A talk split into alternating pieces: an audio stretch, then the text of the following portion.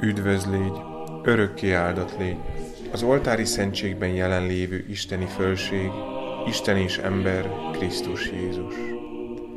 Minden áldás élők útfeje, menny és föld Ura Istene, akit az angyalok, mint odafenn az egekben, úgy imádnak az oltári szentségben.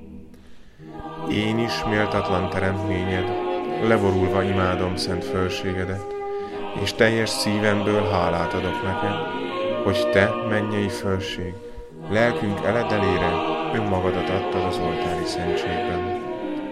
Kérlek, Uram, ne vegyelek soha ítéletemre, hanem az üdvössége szentsége legyen nekem is üdvösségemre.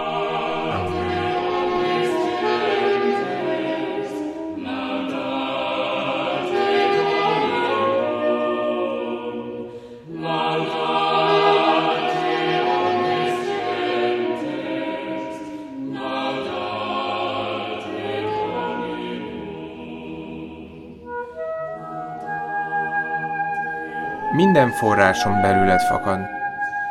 Az Evangelizáció iskolája, hatodik előadás.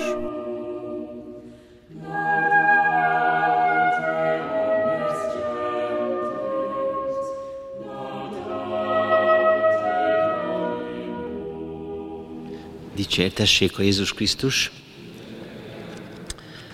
Az én feladatom, hogy arról beszéljek, hogyan evangélizáljunk a hétköznapokban. Amikor ezt először így ö, megnéztem és beleolvastam, akkor azt gondoltam, hogy ez az egész evangelizációs dolog miért a mi dolgunk? Hát vannak papok, vannak misszionáriusok, hát ez az ő dolguk, akik annak idején elmentek keletre, meg nyugatra, meg északra, meg délre, és térítették Afrikától Alaszkáig az embereket. Megszólították valahogy, és a szívükbe elhitették azt a hitet. De nekünk itt Szentendrén mi, mi közünk ehhez az egészhez? Mi az, hogy evangelizáljunk a hétköznapokban? Hát ünnepnapokon még azt mondom, igen, de a hétköznapokon, hogy lehet evangelizálni? De hogyha egy kicsit ö, elővesszük a Szentírást, és a Szentírás olvasásával próbáljuk ezt, a, ezt az új helyzetet elemezni, akkor, akkor számtalan apró dolog rávezet minket ennek a, ennek a mikéntjére. Azt írják az apostolok cselekedeteiben, hogy amikor a, a a megtértek összegyűltek Jézus halála után, tehát akik, akik elfogadták az ő ö, megváltását, dicsőítették az Istent, és az egész nép szerette őket, az Úr pedig naponta növelte az üdvözöltek számát. Tehát olyan hatással voltak ezek a frissen megtért keresztények, hogy csalogató volt a környezetük számára. Kíváncsi volt a környezet, hogy vajon ezeket mi lehet-e? Mi árad ezekből? Valamivel egy kicsit másak, mint a többiek. Másképp viselkednek. Ugye Szent Pál azt mondta, hogy szeressétek egymást, és, az, és a, kezdeti, kezde, a, a, a kezdeti közösségeket azt jellemezte, hogy szerették egymást. Ez a szeretet, ez túlcsordult a közösségből. Megszólította a környezetüket és kíváncsivá tette őket, és azt mondták, mi lehet ez, mi is szeretnénk ehhez a közösséghez tartozni. És ezáltal, meg persze a Szentlélek ereje és segítsége által növelte az Úristen az üdvözültek számát. Bekapcsolódtak ebbe a keresztény gyülekezetbe, és ebből a apró magból hatalmas egyház lett, világegyház lett.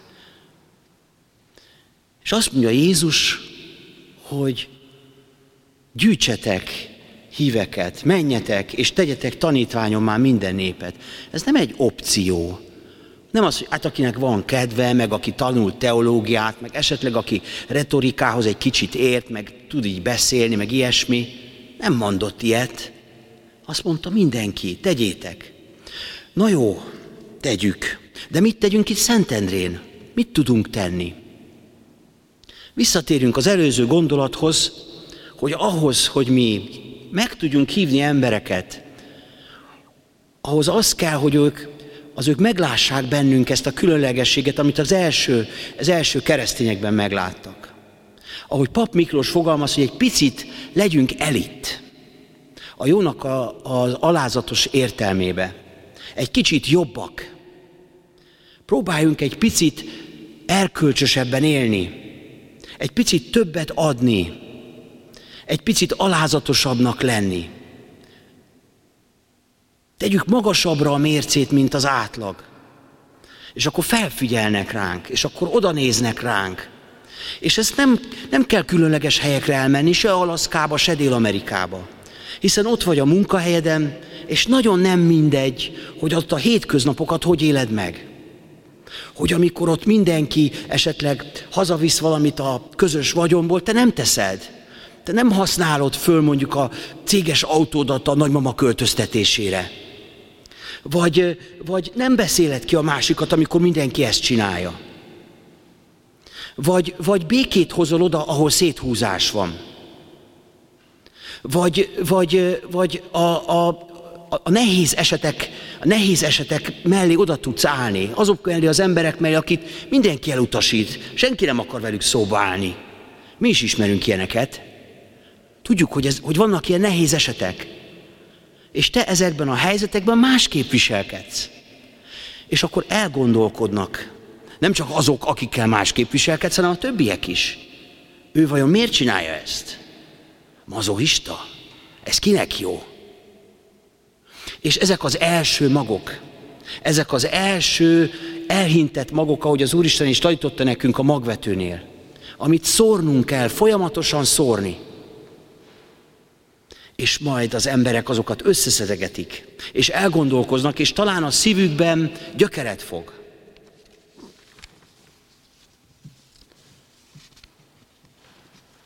Nem mindegy, hogy hogyan viselkedünk a hétköznapokban. El tudjuk játszani fantasztikusan a Péter Pál templomban a, Szent, a Szent Ájtatos Manót. Elhisszük itt egymásról, hogy mi mind frankók vagyunk, közel vagyunk az Úristenhez, de oda dől el a játszma. Ott mit csinálunk? Amikor a lábujjadra esik a kalapács, amikor a gyerek szemtelen vagy kiborítja a levest, amikor már megint akkor jön a számla, amikor üres a zsebed, akkor dől el, hogy ott hogy viselkedünk. És ott látja meg a szomszéd, a postás, a kukás, vagy a kiállhatatlan, nem tudom melyik sarki ember, hogy te ki vagy valójában. Itt a falakon belül tökéleteseknek látszunk. És ez egy szép, csak néha a színház. Néha kint ezt nem tudjuk folytatni, mert elfogy az erőnk. Már nincs meg bennünk az a tartalék. Az az a tartalék, amit viszont csak az Úristen tud adni. Lehetsz te bármilyen erős és tökéletes színész, kifogy az erőt, hogyha nem az Úristenből táplálkozol. A kezdeti keresztények az Úristen táplálékát tudták kisugározni. Ha végig gondoljátok az Emauszi tanítványoknak a történetét, hogyha csinálnánk egy ilyen képregényt, és lerajzolnánk őket mondjuk négy részletben, akkor az első kép két ilyen megfáradt, meggyötört lelkű ember baktat az úton. El vannak keseredve. Meghalt a tanítónk, meghalt a mester, vagy talán azt is gondolják, hogy cserben hagyott. A második képnél már talán egy kicsit ebből a magába zárkózott, gübbet állapotból talán egy picit fölföl tekintenének, mert van mellettük valaki, aki egyenes derékkal áll és magyaráz. És már egy kicsit kibillentette őket ebből a depressziós hangulatból. Aztán jön a harmadik, a fogadóban a kenyértörés. Megtöri az Úristen és a, szem, a kenyeret, és a szemükről lehullik a lepel, és felismerik, hogy az Úr az, A gübbet hátú emberből egy egyenes derekú, büszke, boldog, szeretettől sugárzó ember lett. És mit csinálnak? Szaladnak vissza Jeruzsálembe, hogy elmondják a tanítványoknak, még aznap éjjel. Ez a lendület, ez a tűz, amire, szükség van, amire szüksége van a világnak belőlünk. Ezt kell megtanuljuk, ezt kell magunkba szívjuk, hogy ezt sugározni tudjuk nekik. Amikor Bőte Csaba egyszer Magyarországon, hát többször jár, de amikor egyszer itt volt, akkor számtalan intézményt meglátogatott. Volt kórházba, volt gyerekek ö, otthonába, árvaházba, és volt egy diszkóban is. És azt mondta, bárhol jártam, mindenhol ugyanazt tapasztaltam. A világ szomjazza Krisztust. Nincs új a nap alatt. Semmivel se tudják kielégíteni azt a belső hiányt, ami, amire Jézus Krisztus hívta meg őket, hogy ezt én fogom betölteni. Engem hívjatok. Én vagyok a csodaszer. És ezt kell nekik adjuk. Erre kell őket meghívjuk. Erre vannak kiéhezve. És ha körbenéztek a hétköznapjaink, számtalan momentum alkalmas erre. Az előbb ugye beszéltem a, a munkahelyi történetekről, de most itt van ez a járvány, ez a vírus, az emberek félnek, magukba zárkózottak, aztán egymást elkezdik kikezdeni, hogy ki hol hibázott. Ha egy pár jó szót mondasz, ha egy pár békítő gesztust teszel, ha fölajánlod egy idősnek vagy fiatalnak, hogy elintézed helyette a bevásárlást, Fantasztikus dolgok születhetnek ebbe a szörnyű helyzetbe. Ha nem mersz kimenni az utcába, akkor ott van az internet. Írjál egy pár jó szót annak, aki, aki látod, hogy a félelemtől remeg, és, és habzós hájban mindig valakivel bele akar harapni, vagy rúgni. Nyugtasd meg! Nyugtasd meg, hogy nem veszett el a csata fiúk. Hát az Úristen ezt a meccset már lefutotta, itt az a kérdés, hogy melyik csapatba igazolunk. Nem veszíthetünk. A világ szomjazza Krisztust. Hogyan tudunk még evangelizálni? Az evangelizációt más szóval úgy hívják, hogy kompassió. Passió, ugye szenvedés, kon, valvel. Együtt szenvedek veled. Ez nem azt jelenti, hogy leülök a leprás mellé, és megvárom, míg én is leprás leszek, együtt szenvedni veled, az mind azt jelenti, hogy közösséget vállalok a legbensőbb dolgaiddal. Odaülök melléd, megfogom a kezed, átérzem a, a legbelsődet. És az esetek nagy részében itt nem nagyon kell beszélni. Sőt, beszéddel szoktuk elrontani amikor mi keresztények azt mondjuk, hogy a falakon belüliek, ugye azok vagyunk mi, ezeknek a fensőbségével majd mi megmondjuk nektek, hogy hogyan kéne ezt csinálni. Na, itt, itt akkor jobb lett volna, hogy nem csinálunk semmit. Hogyha odaállunk mellük és meghallgatjuk, hogy, hogy mi nyomja a szívüket, mi nyomja a lelküket, senki nem hallgatja meg őket. Végre valaki, aki nem megmondani akarja, hanem meghallgat. Kezdetben a feleségemmel voltak ebből marha jó vitáink. Hazamentem, már jó fáradt voltam, és akkor így rám zudította az aznapját. És ugye jó férfi aggyal elkezdtem figyelni, hogy mi az üzenet lényege. És próbál, pörgött az agyam, hogy mondja, mondja, mondja, mondja, és már gondolkoztam, hogy mi lesz a megoldás. Hát ez, még be se fejeztem, már tudtam szívem, nincs gond, Nincs gond, én már tudom, itt ezt kell fölhívni, azt a gyógyszert bekapni, vagy avval megszüntetni a kapcsolatot, és pipa. Szóval nem érted? Nem érdekel, hogy mi a megoldás. Azt akartam volna, hogy végighallgass. Ja. Nagyon sokszor nem a megoldást várják tőlünk, hanem a meghallgatást, az együttérzést. És tudjátok, mi a csodálatos? Az megadja a megoldást nekik a szívükben az Úr Jézus Krisztus kibontja és a válaszokat megadja nekik. Ő valami teljesen másfajta logikával vagy rációval gond- dolgozik, mint ahogy mi gondolnánk, hogy kellene, hogy dolgozzon. Ő nem úgy dolgozik. Ő megszólít embereket olyan helyzetekben, amire mi képtelenek vagyunk. Viszont nélkülünk, mi valahogy a munkatársainak kéne, hogy legyünk, velünk sokkal hatékonyabb ez. Kompassió. Um,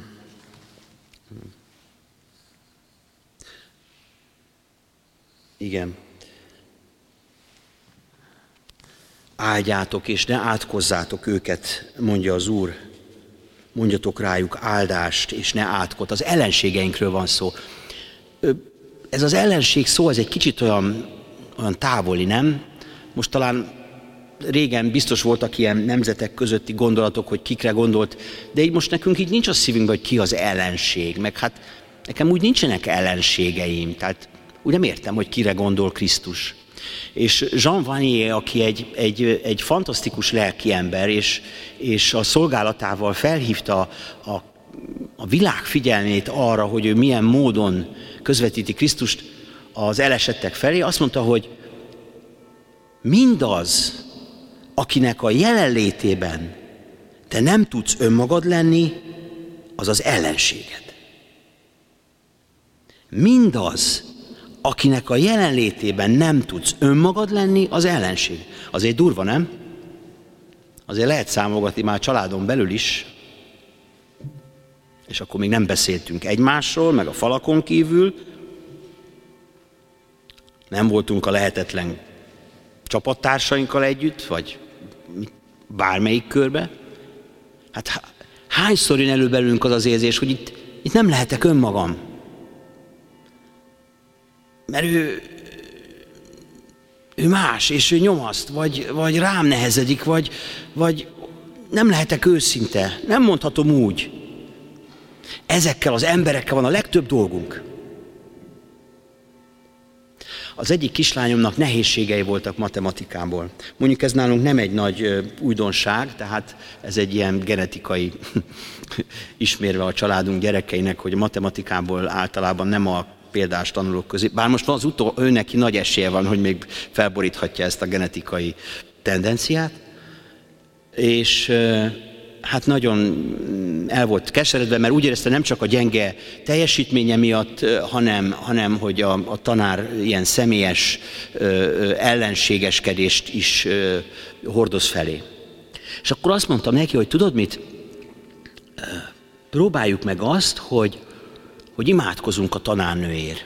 Egy nő volt. A tanárnőért imádkozzunk, és együtt imádkozunk, egy, mindig ugyanabban a napszakban együtt imádkozunk a tanárnőért.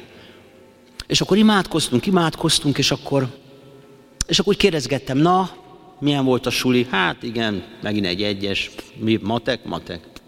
Jó. Eltelik pár nap, és akkor azt mondja, tudod, apa, érdekes, ö, megtudtam valamit erről a tanárnőről. Na, mit tudtál meg? Hát van neki egy olyan betegség, ami gyógyíthatatlan. Nem lettek puszipajtások, sőt nem is tudjuk az életét a tanárnőnek, mert egy év után elment. De az, hogy imádkozott, imádkoztunk azért a lehetetlen helyzetért, azért az ellenségért, az Úristen a munkáját a mi szívünkbe, vagy mondjuk így inkább az ő szívébe kezdte el. Néha imádkozunk valakiért, hogy valamit csinálj már vele az emberrel, mert egyszerűen elviselhetetlen. És az Úristen nem őt változtatja meg, hanem a te szívedbe kezdi a munkát. És talán az egy fontos lépés, hogy megismerd őt egészében. Mitől olyan elviselhetetlen? Mitől viselkedik ilyen, ilyen kimértem, vagy ilyen önzőn, vagy, vagy ilyen hazug módon? Senki, nem, senki se születik ilyennek. De akinek mondjuk egy gyógyíthatatlan betegsége van, azt azért el tudjuk képzelni, hogy azért az nem olyan, mint aki makulátlan egészséges. Annak azért megvan ez a bélyege. Kompassió, az ellenség, kompassió lett, együtt érzetve, együtt, egy, egy, egy, egy, egy együtt érzést varázsolt ki az ima a, a lányom szívéből meg tudta szánni, és az már egy, az már egy érzelem, ott már nyitott vagy, Isten, a, nyitott vagy a másik felé. És ezeket a fordulatokat az Úristen tudja csak véghez vinni bennünk. Az Úristen segítségével tudsz odafordulni az ellenségeit felé, de oda kell fordulni, mert valószínűleg abban a helyzetben te vagy a Jolly Joker. Rád van szükség, hogy ezt a lépést megtedd.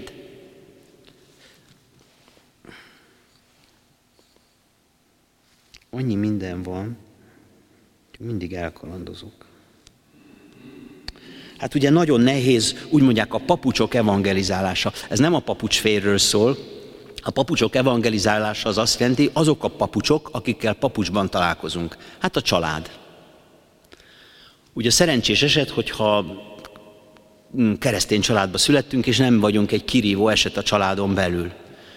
Az már nehezebb, hogyha a család egyik fele ilyen, a másik olyan, és ott, ott, ott te próbálod őket egy kicsit közelebb vinni az Úristenhez. Hát igen ám, de ők látják, amikor túrjuk az orrunkat, vagy amikor nem ö, mosunk mindig fogat. És akkor a szemünkre tudják vetni, hogy nekünk ne dumáljál, hogy milyennek kell lenni. Hát azért látjuk, hogy te se vagy annyira tökéletes. A legnehezebb közeg.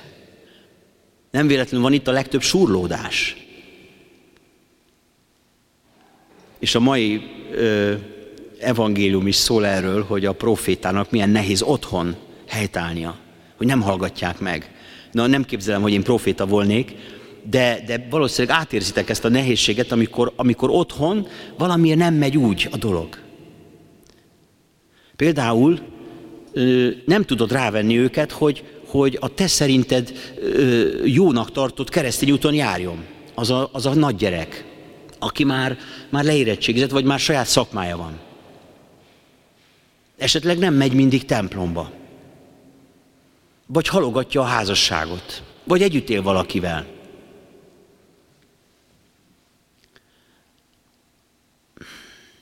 A jó hír az, hogy Istennek nincsenek unokái, csak gyermekei vannak.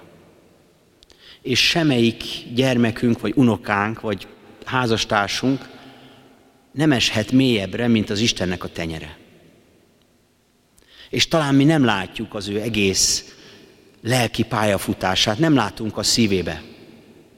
De ha kellő imádsággal és szeretettel fordulunk felé, és hordozzuk ennek a terhét, hogy ez nekünk fáj, hogy ő nem arra megy az Isten felé, hogy mi szeretnénk, akkor ennek biztos, hogy lesz gyümölcse. Lehet, hogy nem itt a Földön nem fogjuk meglátni, csak odafönt, de hát akkor odafont.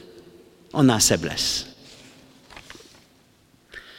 Még csak egy rövid pont, hogy ezt, ezt úgy, úgy, eznek az a címe, hogy az evangelizáció nem teljesítménysport. Ez nem arról szól, hogy ha már 15 fekvőtámaszt tudok csinálni, akkor két és fél centivel megnő a bicepszem. 30-nál ez már ennyivel több, és az így szépen növekszik. Tehát többet és többet kell befektetni, és több és több jön ki, biztos. Nem biztos. Szentendrén éveken keresztül nagyon nagy ö, lelkülettel és lendülettel és szeretettel szerveztünk alfakurzusokat. És ott egyszer megtanították nekünk, alfakurzusnak az a lényeg, hogy elhívsz vendégeket, és 12 alkalmon keresztül mm, mm, beszél, beszélünk egy asztalnál az Úr Jézusról, és, és közben anélkül, hogy megpróbálnánk meggyőzni őket a Szentlélek erejében bízva, kísérjük őket szeretetben és imában az Úr felé. De ehhez el kell, hogy jöjjön az illető. És azt mondják, hogy a legtöbb embert nyolcszor kell elhívni, mire eljön. Tehát elhívja első, nem, nemet mond, el vagy a második, annak is nemet mond, stb. stb. És ez csak a nyolcadiknak nem, igen mond. És te lehet, hogy te vagy a hatodik.